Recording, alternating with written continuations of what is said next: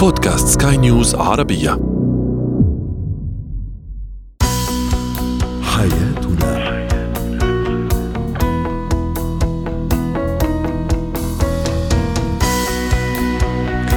مستمعينا الكرام، اهلا بكم معنا الى حياتنا، فضاؤكم اليومي الذي يعنى بشؤون الاسره وباقي الشؤون الحياتيه الاخرى، والذي يمكنكم الاستماع اليها عبر منصه skynewsarabia.com/podcast وباقي منصات سكاي نيوز عربيه الاخرى. شاركونا عبر رقم الواتساب 009715618886223.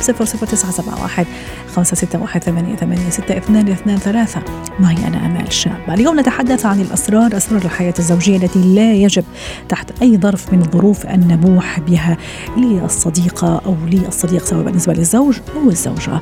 في زينة الحياة اليوم سنتساءل: كيف أربي طفلا ولدا يحترم المرأة، وكيف أنشئ طفلة تقدر الرجل وتحترم الرجل أيضا، وأخيرا ما هو اتكات احترام الخصوصية. حياتنا.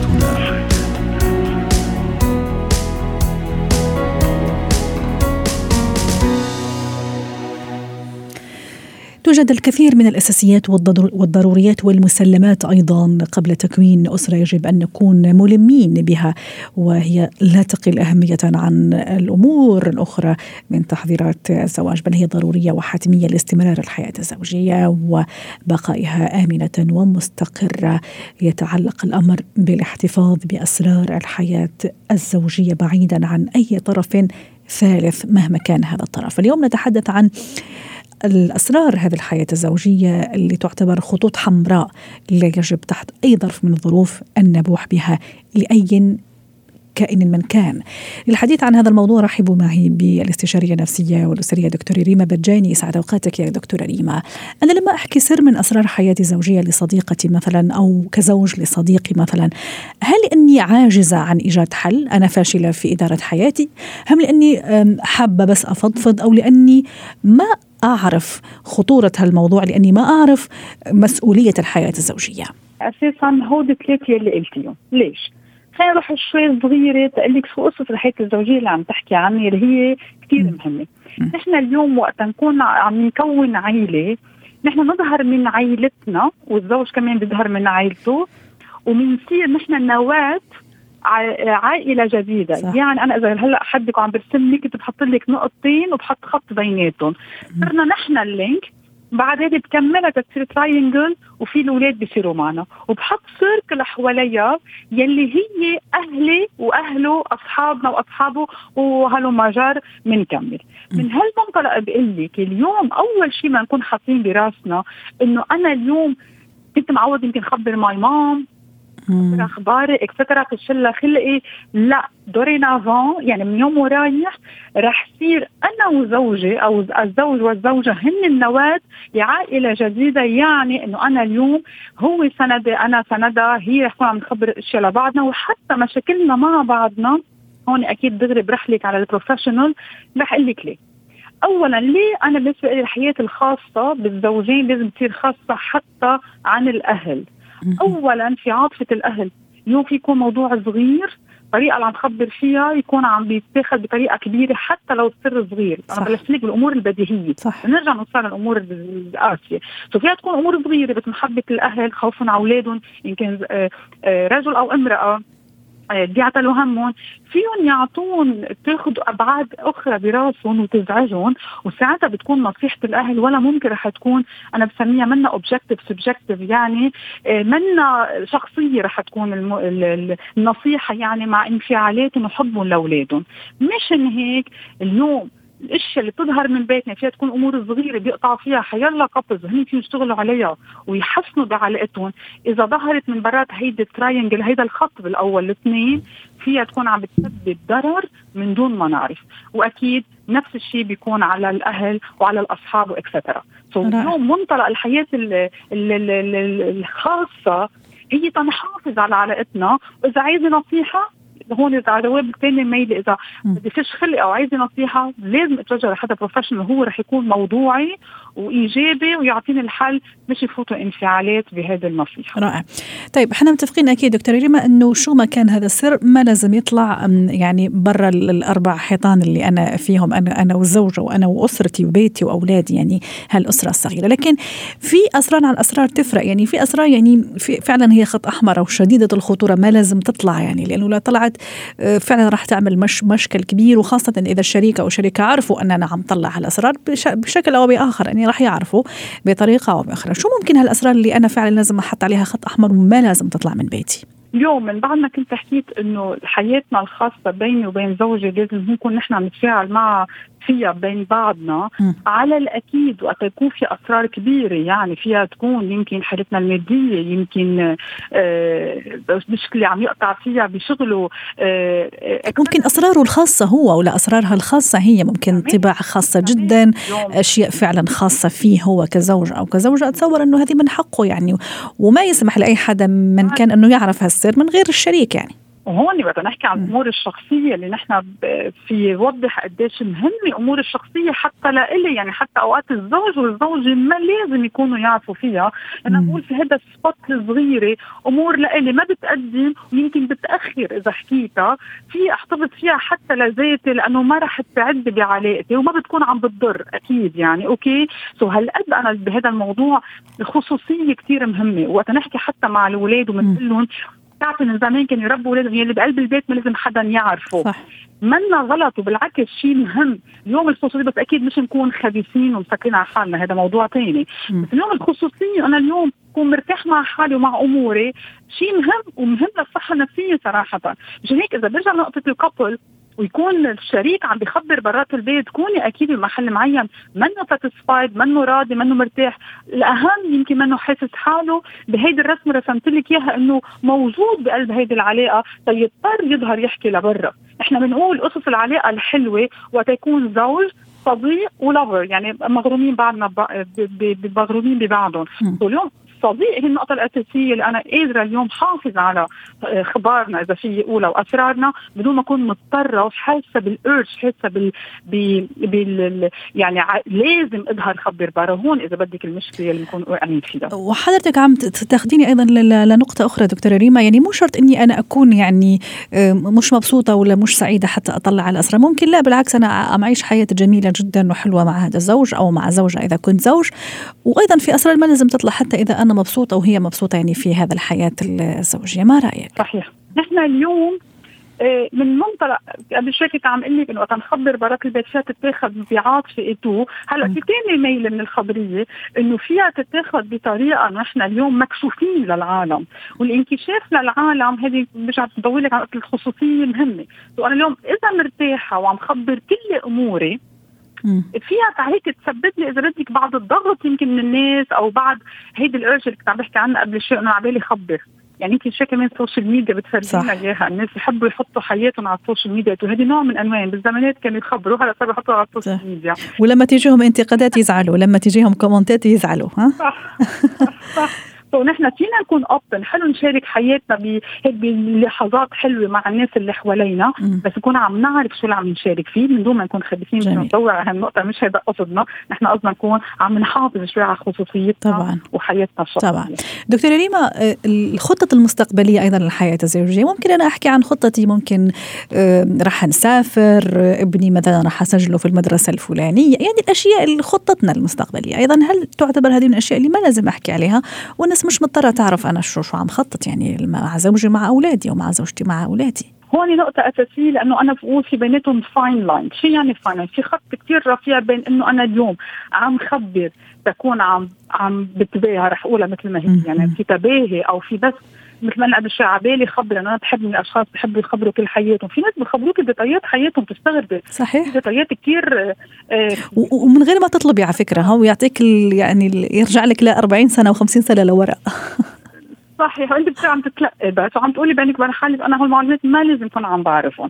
ونحن اليوم من بين التباهي او من بين انه بعدين معلش سامحيني انا هذا الشخص رح شك فيه صراحه، الشخص اللي يعطيني انا يكر كل حياته الشخصيه ومن غير ما اعرفه من غير ما اطلب، وحتى اذا انا اعرفه بهذا الطريقه يعني شخص لا يؤتمن، يعني اذا ما دام اسراره يعني ما كان امين عليها وامين عليها. صحيح 100%. مشان هيك أنا شو بقول ليش في خطرة فيها بيناتهم.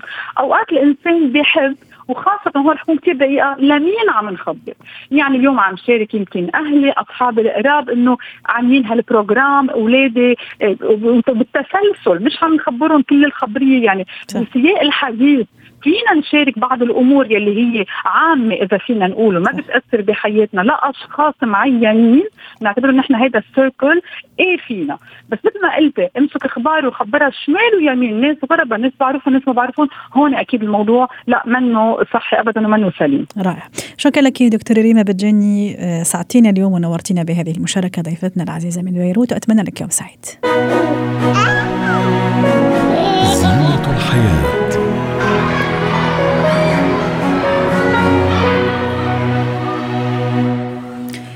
لا شك أنه غرس القيم والمبادئ هو هدف كل يعني أولياء الأمور سواء آباء أو أمهات، وأيضا غرس احترام الكبير والعطف على الصغير. كان هذا موضوعنا قبل يومين. اليوم نتحدث كيف أربي طفلا ولدا يحترم المرأة، يكون في المستقبل رجل عنده هذا الاحترام للمرأة، وأيضا كيف أربي طفلة أو بنتا تكون مستقبلا امرأة مسؤولة عن بيتها وتحترم وتقدر هذا الرجل. رحبوا معي بالخبيرة التربوية نور وليد ضيفتنا العزيزة. يسعد أوقاتك أستاذة نور. كان هذا سؤالنا التفاعلي على منصات سكاي نيوز عربية، كيف نربي الطفل على احترام المرأة وكيف نربي الطفل على تقدير الرجل. في بعض التعليقات وصلتنا، نيكولاس فير يقول أن يكون الأب مثالا يتعاطى مع والدة الأطفال، وأن تكون الأم مثالا أيضا بتعاطيها مع والد الأولاد. يعني لا ينفع يشلد الطفل أكثر من رؤية التصرف والتواصل الفعال.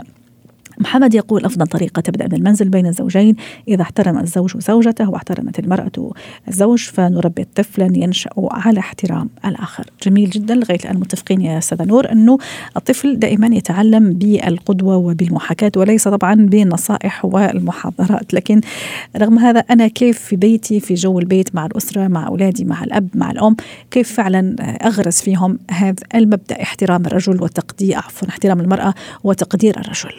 زي ما انت حكيتي كل النقاط كانت صحيحة، وزي ما قلتي ان الواحد مو بس ينصح ويرشد، يكون عنده سلوكيات متنافرة، لانه مش صحيح ان الطفل يشوف يعني نعطاله قوانين وقواعد ويشوف الخلاف او العكس داخل المنزل اذا كان الام والاب مش محترمين بعض او في شجار او مو بس الخلاف يا استاذة نور، بس النظرة ايضا، نظرة الاب تجاه الام، يعني احيانا بتصرف، بسلوك، حتى بنظرة ممكن راح تفسر كل شيء. شو عم يفكر هذا الأب عن الأم، يعني شو عم يفكر هذا الرجل عن هذه المرأة. ونفس الشيء بالنسبة للأم، ممكن أحيانا بتصرف، بتعليق، بسلوك معين راح نفهم هي كيف عم تنظر لهذا الزوج أولا، ثم تنظر للرجل بشكل عام. ما هي هاي بتبدأ أول إشي كيف الزوج والزوجة بتعاملوا مع بعض قدام أطفالهم، بالكلام، بالتعامل، بالاستشارات التربوية. هل هي بس كمان حتى كتربية كل إشي على الأم والأب ما خصه، أو العكس، أو الأب اللي بفرض قراراته والأم ما هاي، هذا كله بيعكس على الأطفال. يعني نشوف الأب مثلا هو صاحب القرار والأم ما لها قرار، تكون هون الأم الضعيفة، فهون ما في احترام للمرأة، إنه الأب هو اللي بيقرر والرجل هو بيقوي، أو العكس ممكن تكون المرأة هي المتحكمة والرجال اللي بيرجع من الدوام اللي تعمل اللي بدك اياه، فبشوف البنت والولد انه الاب ما عنده قرار. وكذلك الام والاب كيف علاقاتهم مع اهلهم، يعني حتى ان نقول كخلاف الام كيف تتعامل مع والدها، مع اخوانها، او مع، ونفس الشيء الاب كيف بيعامل مع خواته، مع امه. هاي كلها هون بيزرع كيف يتعاملوا مع الاخرين، اذا في تقاطع ما فيش تقاطع، في احترام. انا يوم اعلم ابني كيف يقبل ايد جدته وكيف يحترم عمته وخالته، هذا كله بيعكس بدل لخارج المنزل كمان، إنه مع العلاقات ومع الأصدقاء، مو بس كمان الأم والأب. طبعا وبعد كل هذا أنا عم جهز أيضا يا أستاذة نور رجل يعرف كيف يدير حياته الزوجية مستقبلا مع هذا المرأة، راح تكون شريكة الحياة، وراح أيضا أجهز مرأة أو بنت أو فتاة تكون أيضا قادرة على تحمل مسؤوليتها مع رجل مفروض عنده كل الاحترام والتقدير. في نقطة مهمة كمان، عشان فكرة إنه ما نزرع عند الأطفال إنه مو بس الاحترام، الاحترام عكسه إيش؟ عدم التقدير. وعدم التقدير بيجي بنقطتين، الأهل بيكونوا مش قاصدينها بالتربية، وبس تنعكس للمستقبل على كبرهم، هي من نقطة التمييز أو التفريق. يعني إن يوم يجي الأم يميز الولد عن البنت، فهي نقطة مهمة. فهون بتعمل عدم التقدير، بيجي ولد بيقول لك أنا بحطه بأحسن مدرسة والبنت عادي، أو العكس، البنت بترتب البيت والولد لا. هاي التمييز والتفريق التطبيق بيكون كمان في سبحان الله اهالي بقول لك انا بحب البنات اكثر من الاولاد، خلص بيعمل تفرقه كثير قويه، وهي اللي بتعمل ثغرات وبتخلي الاولاد والبنات في بيناتهم في مشاحنات، وحتى بتعكس على تعاملهم مع الاولاد والبنات باصدقائهم او بالمدرسه او برا. وفي نقطه كمان زي ما حكيت لك التربيه، يعني كمان لازم يكون التربيه متزوجه، انه مثلا تعال نستشير الاب تعال نستشير الام، يفهموا ان الام والاب اصحاب اثنين قرار، اصحاب اثنين نحترمهم. والنقطه اللي كمان عشان فكره انه اللي يحترموا الولد والبنت يحترموا كل واحد طرف الاخر، انه نحاول انه الاثنين نشاركهم نفس الالعاب ونفس الهوايات، وحتى يعني الولد مو غلط يفوت يرتب البيت ويفوت المطبخ، لان دائما ما نسمع عن الترتيب بس للبنت او الاكل المطبخ للبنت. لكن استاذه نور معليش راح افتح هون قوس، ويا ريت تشاركيني في الموضوع. انا معاكي في موضوع انه التمييز ما فيش تمييز في اشياء كثيره، لكن في نفس الوقت ايضا نفهمهم انه في ادوار مستقبلا هم راح يعملوها، لانه هو رجل راح يقوم بالدور 1 2 3 وهي مرأة راح تقوم بدور 1 2 3. ايضا في ادوار ما لازم نخلطها، في ادوار يقوم بها رجل ما فيها المرأة تقوم بها، والعكس في ادوار تقوم بها المرأة ما فيها رجل يقوم بها، وهذا مش انتقاص من قيمته كرجل ولا انتقاص منها كمرأة، لكن هي ادوار ربنا سبحانه وتعالى خلقنا على هالادوار، وفي فترة معينة ما زلنا نطلع عنها. فانا كثير يهمني هالموضوع اني اعلمه لاولادي حتى بكرة ما يصير هذا التناقض، ممكن هالاحتجاج اللي عم نشوفه. حتى امبارح عملنا موضوع وكان سؤالنا تفاعلي وجانا كثير تعليقات انه هل النسوية او الفيمينيزم مثلا خلت بدور المرأة وبكيانها في الأسرة والمجتمع؟ فانا يهمني كثير اني اركز على هالنقطة استاذة نور. ممتاز، هذا اللي طرحنا فيه. حابه اقول لك انه الولد بيقلد ابوه، هلا اي نعم الاب بيكون بنهار بدوامه وبالعمل وبرجع تعبان، وبتكون الام عم بتغطي المسؤوليات اذا كانت هي مش موظفه، بتقوم بتنظف البيت او بتعمل الاكل. فطبيعي الولد ممكن يستغرب مثلا طب انا ليش تنظف البيت، والدي ما عم بيرتب. الولد بيحب يقلد الاب اكثر، انه نوع من سبحان الله الفطره انه بيقلد الذكر والانثى. فهون لازم الاب هو يقول له مثلا يحاول يبادر يساعد الام ولو بشيء بسيط، انه بترتيب التخت اول شيء، يعني يفوت على المطبخ يعمل شيء بسيط سلطه او اي شيء خفيف، عشان يزرع لابنه انه عادي جدا انك ترتب البيت، عادي جدا انك تساعد الام بالمطبخ. اما عادي بس مش هذا دورك الاساسي في الحياه.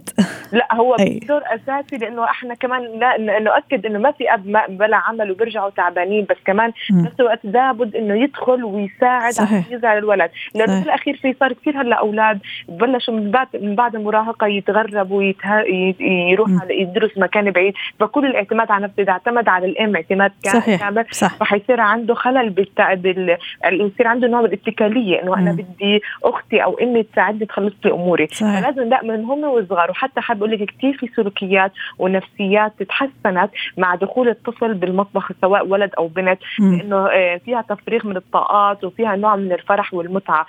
دخول المطبخ ممتع جدا، وحتى كمان كترتيب بيعمل رياضه، خاصه فتره الكورونا كانت اول نقطه ان الاطفال يفوتوا البيت ينظفوا البيت، ما تخليهم قاعدين عشان يتحركوا. ممتاز، يعني حتى نختم استاذه نور في هذه النقطه اللي كثير مهمه انا اشوفها، انه نعم نربيهم على عدم التمييز بيناتهم، لكن كمان نربيهم على انه كل واحد فيهم عنده دور في هذا الحياه وفي في في, في اسرته مستقبلا، ما لازم ايضا يحيد عنه. شكرا لك استاذه نور وليد، اسعدتينا اليوم بهذه المشاركه ضيفتنا العزيزه من ابو ظبي.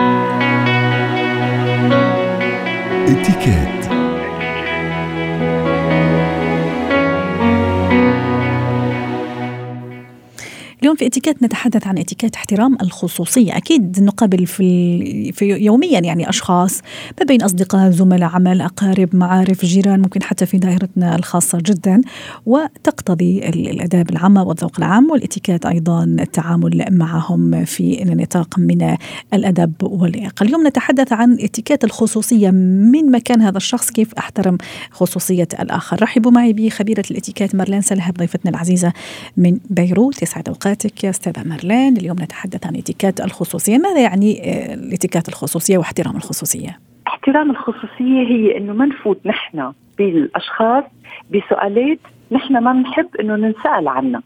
يعني بعض الأوقات ما بننتبه إنه نحن ما بنحب حدا يسألنا عن خصوصياتنا، مشان هيك دايما بنقول لما بنبلش بالاتيكيت أول شغلة بننصحها إنه نحن ما نعطي أسرارنا للأشخاص اللي ما عنا ثقة فيهم. وممكن أحيانا ست مارلين رح قاطع كلامك معليش، نعم. أحيانا ممكن أنا أعمل إسقاط، أنا كأمال ما عندي مشكلة مثلا إذا سألني سيمنر الأشخاص مثلا كم ولد عندك، ما عندي مشكلة، نعم. فأتصور أتصور أنه كل الأشخاص كمان ما راح يكون عندهم مشكلة، فهذه أيضا هذا مربط الفرس. هون ماكي حق، لأنه أوقات كتير نحن بلا انتباه منقول عامل الآخر مثل ما بتحب إنك تتعامل، مش مزبوطة كتير، لأنه في مثل ما عم بتقولي حضرتك في إشياء نحن يمكن نتقبلها بس صح. الآخر ما بيتقبله، صح، ومو شرط يتقبله يعني، ومش مجبور إنه يتقبله، صح أبدا. الإنسان نحن مختلف عن الثاني، مشان هيك نحن بنقول دايما نحافظ على أسرارنا نحن قدر الممكن، وما نتدخل بالأمور شو هي اللي أكثر شيء بتزعج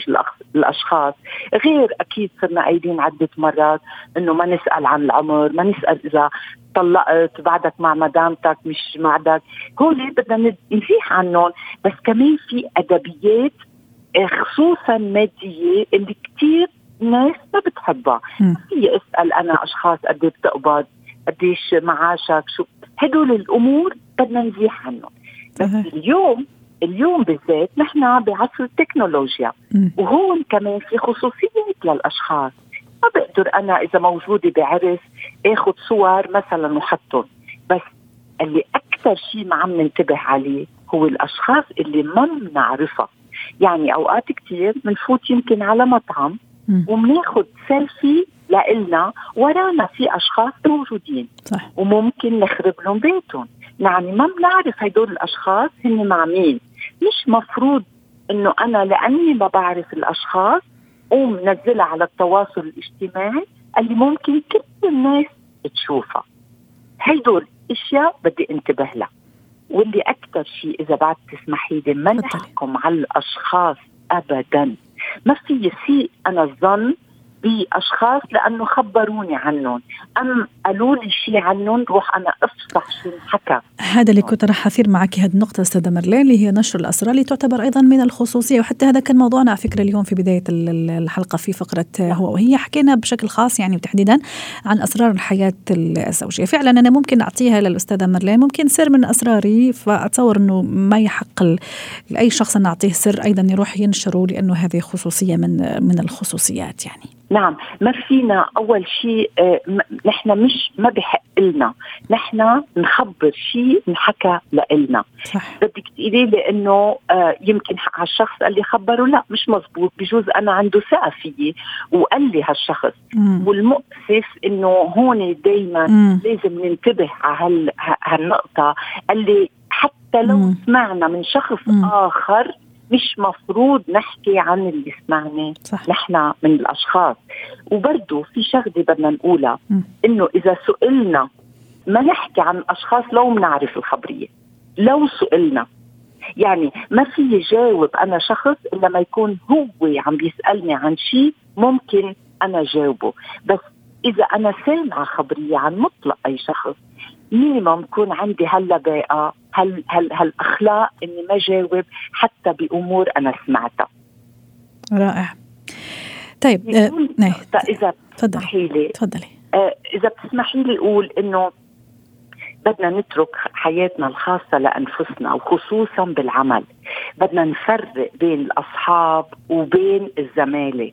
ما بنقدر نحن نحكي عن خصوصيتنا بالعمل، يعني أنا شو عندي مشاكل ببيتي مش مفروض أنا أقولها بالعمل، وشو عندي أنا مشاكل زوجية مش مفروض أنا فوت فيها. هيدول لازم يضلوا لإلي، هيدول شيء خاص فيه. مشان هيك لما نحن بنسمع حدا قالون مش مفروض إن نحن نرجع نحكي فيهم. رائع. استاذة مارلين، أيضا من بين الأمور ممكن الخاصة واللي الواحد ما يحب كثير يحكي فيها لا سمح الله، ممكن موضوع المرض، موضوع إن تخص الصحة، أحيانا ممكن نحرج الناس إذا سألناها وحنا عارفين أوريدين ممكن عندها مشكلة صحية، فممكن أدي تزعجهم أو تخلي تفتح جروح زي ما بيقولوا، خاصة إذا كان مثلا المرض مزمن أو يعني عرفتي كيف. فهل هذه أيضا من الأشياء اللي لازم يعني فعلا نتوقف عندها ونحكي عنها اليوم ونحط عليها خط أحمر؟ هيدي خط أحمر مثل ما حضرتك عم بتقولي مزبوط، أصلا ما فينا نحكي، لأنه المرض حتى بعض الأوقات بعتذر بدي أقولها بس حكمة بيحكوا عن أشخاص إجوا لعندهم وعندهم مرض فلاني ولا فلاني، مش بس الناس.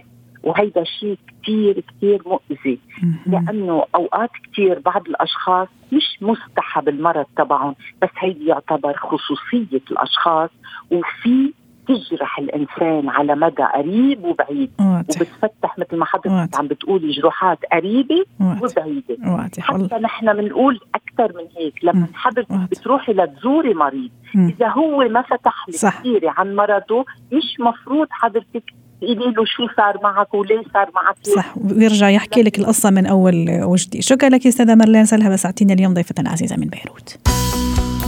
حياتنا